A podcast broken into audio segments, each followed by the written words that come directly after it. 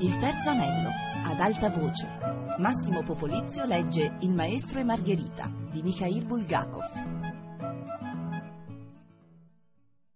Nicanor Ivanovich Bosoi, presidente della cooperativa degli inquilini della casa numero 302 bis sulla via Sadovaia a Mosca, dove era vissuto il defunto Berlioz, a partire dalla precedente notte, dal mercoledì al giovedì, aveva un grande affare. A mezzanotte, come già sappiamo, era giunta nella casa una commissione di cui faceva parte Geldibin. Avevano convocato Nicanor Ivanovic, lo avevano informato della morte di Berlioz e con lui si erano recati nell'appartamento numero 50. Là furono apposti i sigilli sui manoscritti e sugli oggetti di proprietà del defunto. In quel momento nell'appartamento non c'erano né Grunia, la donna Aure, né lo spensierato Stipan Bogdanovic. Eh, la commissione dichiarò a Nicanor Ivanovic, che avrebbe ritirato i manoscritti del defunto per sistemarli, che le tre stanze da lui occupate, l'ex studio, salotto e sala da pranzo della gioielliera, tornavano a disposizione della cooperativa, mentre gli oggetti appartenenti al defunto sarebbero rimasti in loco fino a che non si fossero presentati degli eredi. Al tavolo del defunto stava seduto uno sconosciuto magro, lungo, con un giacchettino a quadretti, un berretto da fantino, occhiali a molla. Insomma, quel tale. Lei chi sarebbe, signore? chiese spaventato Nicanor Ivanovic. Ah, Nicanor Ivanovic! urlò l'ospite inatteso con tremolante voce tenorile e balzando in piedi salutò il presidente con una stretta di mano forzata e repentina. Questo saluto non rallegrò affatto Nicanor Ivanovic. Mi scusi, disse con sospetto, lei chi sarebbe un funzionario? Eh, Nicanor Ivanovic, esclamò lo sconosciuto con voce cordiale, che importanza ha, funzionario o non funzionario? Tutto dipende dal punto di vista da cui si guarda l'oggetto. Tutto, Nicanor Ivanovic, è convenzionale e incerto. Oggi non sono un funzionario, ma domani, quando meno te lo aspetti, lo divento. Capita anche il contrario. E come? Questa disquisizione non soddisfece minimamente il presidente dell'amministrazione della casa. Essendo già per natura una persona sospettosa, concluse che quel tipo che gli sermoneggiava davanti non solo non era un funzionario, ma magari era anche un perdigiorno. Ma insomma, lei chi sarebbe? Eh, come si chiama? chiedeva il presidente con modi sempre più severi, cominciando perfino ad avanzare verso lo sconosciuto. Il mio cognome, replicò quello, per nulla turbato da quella severità, è, beh, diciamo. Korofiev. Vuol prendere qualcosa, Nicanor Ivanovic? Senza complimenti, sa. Le chiedo scusa, disse Nicanor Ivanovic ormai sdegnato. Che c'entra prendere qualcosa? Si deve riconoscere, benché sia spiacevole, che Nicanor Ivanovic era per natura alquanto villano. Non è permesso stare nei locali del defunto. Che fa lei qui? Ma si accomodi, Nicanor Ivanovic! urlava quello, senza il minimo imbarazzo, offrendogli strisciante una poltrona. Completamente infuriato, Nicanor Ivanovic la rifiutò e gridò: Ma lei chi è? Io, col suo permesso, sono l'interprete, addetto a uno straniero residente in questo appartamento. Si presentò colui che aveva detto di chiamarsi Korofiev e sbatté i tacchi delle scarpe rossicce non pulite. Nicanor Ivanovic spalancò la bocca. La presenza in quell'appartamento di uno straniero, per di più provvisto di un interprete, era per lui una totale sorpresa. Volle delle spiegazioni. La questione con l'ufficio turisti stranieri fu risolta per telefono con una celerità straordinaria che sbalordì il presidente.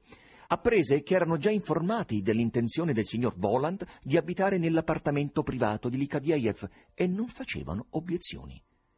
Benissimo, allora, gridava Korofiev. Alquanto intronato dal suo cicaleccio, il presidente dichiarò che la cooperativa era pronta ad affittare per una settimana l'appartamento numero 50 all'artista Volant, dietro corresponsione di... Nicanor Ivanovic esitò e disse 500 rubli al giorno. Qui Korofiev lo sbalordì definitivamente.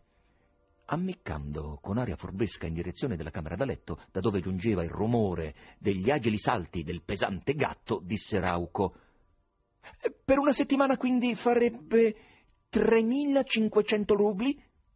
Nicanor Ivanovic pensò che l'altro avrebbe soggiunto «Mica stupido il nostro Nicanor Ivanovic!» Ma Korofiev disse una cosa completamente diversa.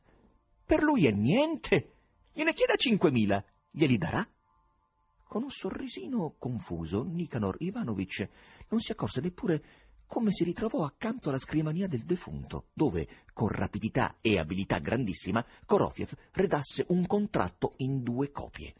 Poi volò in camera da letto e ne ritornò con le due copie munite della firma svolazzante dello straniero. Anche il presidente firmò il contratto. Poi Korofiev chiese una ricevutina per cinque. Scrive in lettere, in lettere, Nicanor Ivanovic. Mila rubli, cinque mila rubli, e aggiunse parole che non sembravano intonarsi alla serietà dell'affare. Ein, zwei, drei, e pose davanti al presidente cinque pacchettini nuovi di banconote. Non appena il presidente ebbe lasciato l'appartamento, dalla camera da letto giunse una voce bassa. A me questo Nicanor Ivanovic non è piaciuto. È uno scoccone, un imbroglione. Non si può fare in modo che non venga più qui. Messere, basta che lei ordini, replicò Korofiev con una voce non più tremolante, ma limpida e sonora e subito il maledetto interprete fu in anticamera, fece un numero e disse nel ricevitore con voce piagnucolosa Pronto? Eh, considero mio dovere comunicare che il presidente della nostra cooperativa inquilini della casa numero 302 bis sulla Sadovaia, Nicanor Ivanovic Bosoi, traffica valuta estera. In questo momento nel suo appartamento numero 35 nel condotto di areazione del gabinetto si trovano avvolti in carta da giornale 400 dollari. Eh, parla l'inquilino della stessa casa, dell'appartamento numero 11, Timofei Kvaskov. Ma vi supplico di mantenere segreto il mio nome. Temo la vendetta del suddetto presidente. E riattaccò il ricevitore, quel mascalzone. Che avvenisse poi nell'appartamento numero 50 non si sa, ma si sa quello che avvenne da Nicanor Ivanovic. Chiusosi nel gabinetto, trasse dalla cartella il pacchetto che l'interprete lo aveva costretto a prendere e constatò che conteneva 400 rubli. Nicanor Ivanovic avvolse il pacchetto in un pezzo di giornale e lo cacciò nel condotto di areazione. Cinque minuti dopo, il presidente era a tavola nella sua piccola sala da pranzo. Sua moglie portò dalla cucina una ringa accuratamente tagliata e ben cosparsa di cipolla verde, Nicanor Ivanovic si versò un bicchierino di vodka, lo tracannò, ne versò un altro, lo tracannò, infilzò con la forchetta tre pezzetti d'aringa e in quel momento suonarono. Pelageia Antonovna mise a tavola una pentola fumante, una sola occhiata alla quale bastava far capire che in mezzo alla minestra bollente si trovava il più saporito cibo del mondo un osso col midollo. Con l'acquolina in bocca Nicanor Ivanovic ringhiò come un cane. Vadano all'inferno, non mi lasciano neanche mangiare, non fare entrare nessuno. Non ci sono, io sono via. Per l'appartamento digli che la smettano di agitarsi, tra una settimana ci sarà la riunione. La moglie corse in anticamera, mentre Nicanor Ivanovic pescava col mestolo, lui, l'osso. In quel momento, nella sala da pranzo, entrarono due persone accompagnate da Pelageia Antonovna, pallidissima. Vedendoli, si sbiancò anche Nicanor Ivanovic e si alzò. Dov'è il cesso? chiese preoccupato il primo, che indossava un camiciotto bianco alla russa. Qualcosa batté sul tavolo. Nicanor Ivanovic aveva lasciato cadere il mestolo sulla tela cerata. Qui, qui, rispose in fretta Pelageia Antonovna. I nuovi venuti si diressero subito in corridoio. Che succede? chiese piano Nicanor Ivanovic, seguendo i due. Nel nostro appartamento non c'è niente di proibito, ma lei ha dei documenti. Mi scusi. Il primo, camminando, mostrò i documenti a Nicanor Ivanovic, mentre il secondo era già in piedi su uno sgabello nel gabinetto, con il braccio infilato nel condotto di areazione. A Nicanor Ivanovic si annebbiò la vista. Tolsero il giornale, ma il pacchetto, invece dei rubli, risultò contenere denaro sconosciuto, fra il verde e l'azzurro, con l'immagine di un vecchio. Del resto Nicanor Ivanovic vedeva tutto molto confusamente e davanti agli occhi gli ballavano delle macchie. Dollari nel condotto di areazione, disse pensieroso il primo, e chiese con dolcezza e urbanità a Nicanor Ivanovic. È suo questo pacchetto? No, rispose Nicanor Ivanovic con voce terribile. Lo hanno messo lì, i miei nemici. Capita, acconsentì il primo e aggiunse con la stessa dolcezza. Beh, bisogna consegnare gli altri. Non ne ho.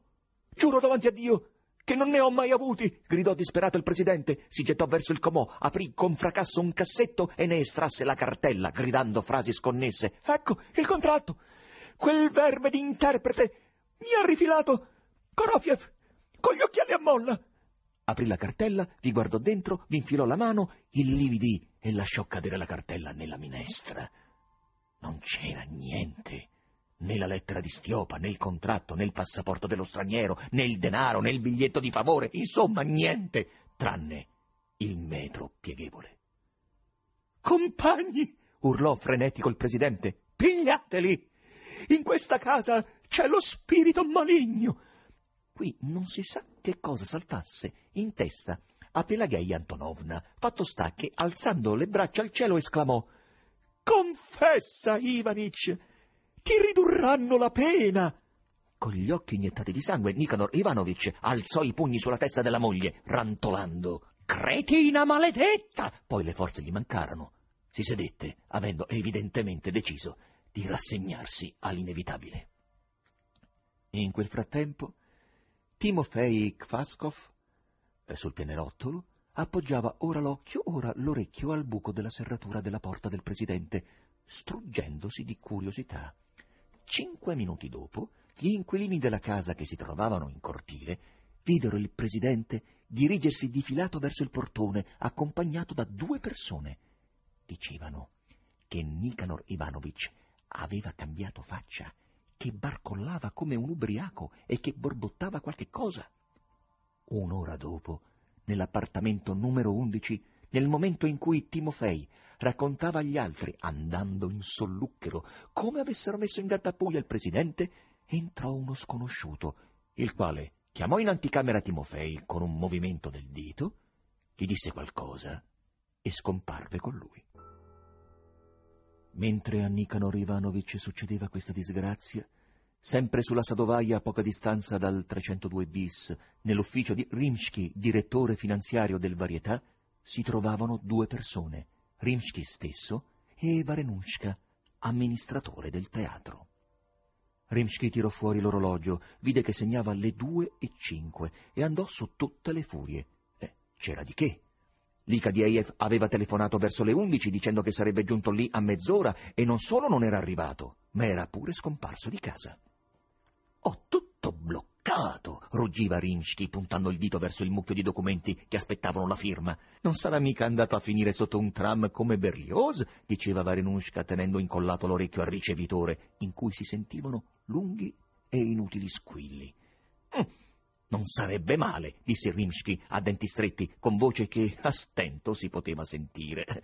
In quell'istante entrò nell'ufficio una donna in divisa, col berretto a visiera, la gonna nera e scarpette basse.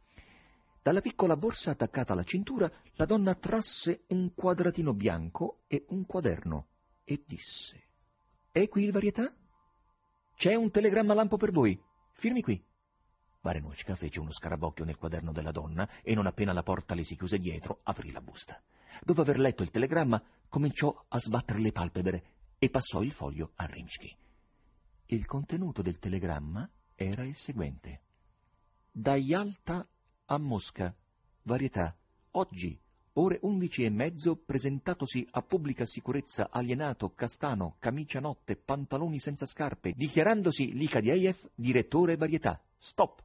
Telegrafate pubblica sicurezza Yalta, dove trovasi direttore Likadiev. Cose dell'altro mondo, esclamò Rimsky e soggiunse. Altra sorpresa! Uno pseudo Demetrio, esclamò Varenushka, e disse nel ricevitore. Telegrammi? Addebitare al varietà.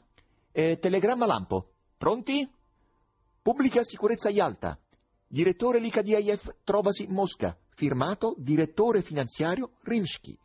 Senza tener conto della comunicazione sull'impostore di Yalta, Varenushka ricominciò a cercare Stiopa per mezzo del telefono, eh, a casaccio, senza naturalmente trovarlo. Con gli occhi socchiusi, Egli si raffigurava Stiopa in camicia da notte e senza scarpe che saliva verso le undici e mezzo di quel giorno in un fantastico aereo superveloce. E poi sempre lui, Stiopa, sempre alle undici e mezzo, coi soli calzini ai piedi all'aeroporto di Yalta. Chi diavolo ci capiva qualche cosa? Forse non era stato Stiopa a parlargli quella mattina al telefono dal proprio appartamento. No! Chi parlava era proprio lui, Figuriamoci se lui, Rimsky, non conosceva la voce di Stiopa, ma anche se gli avesse telefonato qualcun altro, non più tardi di ieri, verso sera Stiopa in persona era venuto dal suo ufficio in questo, con quello stupido contratto, irritando il direttore finanziario con la sua sventatezza. Come era potuto partire senza dire niente in teatro? Ma anche se avesse preso l'aereo la sera prima, non poteva essere già sul posto a mezzogiorno del giorno successivo. Oppure poteva. In quell'attimo squillò il telefono. Sì? gridò Varenushka. Ivan Salevievic? s'informò il ricevitore con un'antipaticissima voce nasale. Non è in teatro! gridò Varenushka.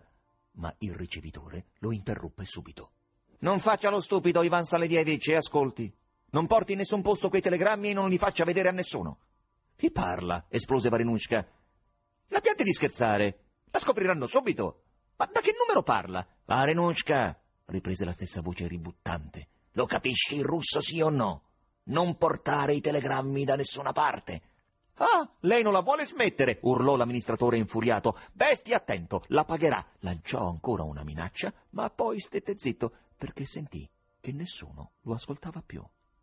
Allora nell'ufficio cominciò rapidamente a farsi buio. Varenushka corse fuori, sbatté la porta e attraverso l'uscita laterale si slanciò nel giardino estivo. L'amministratore era eccitato e pieno di energia.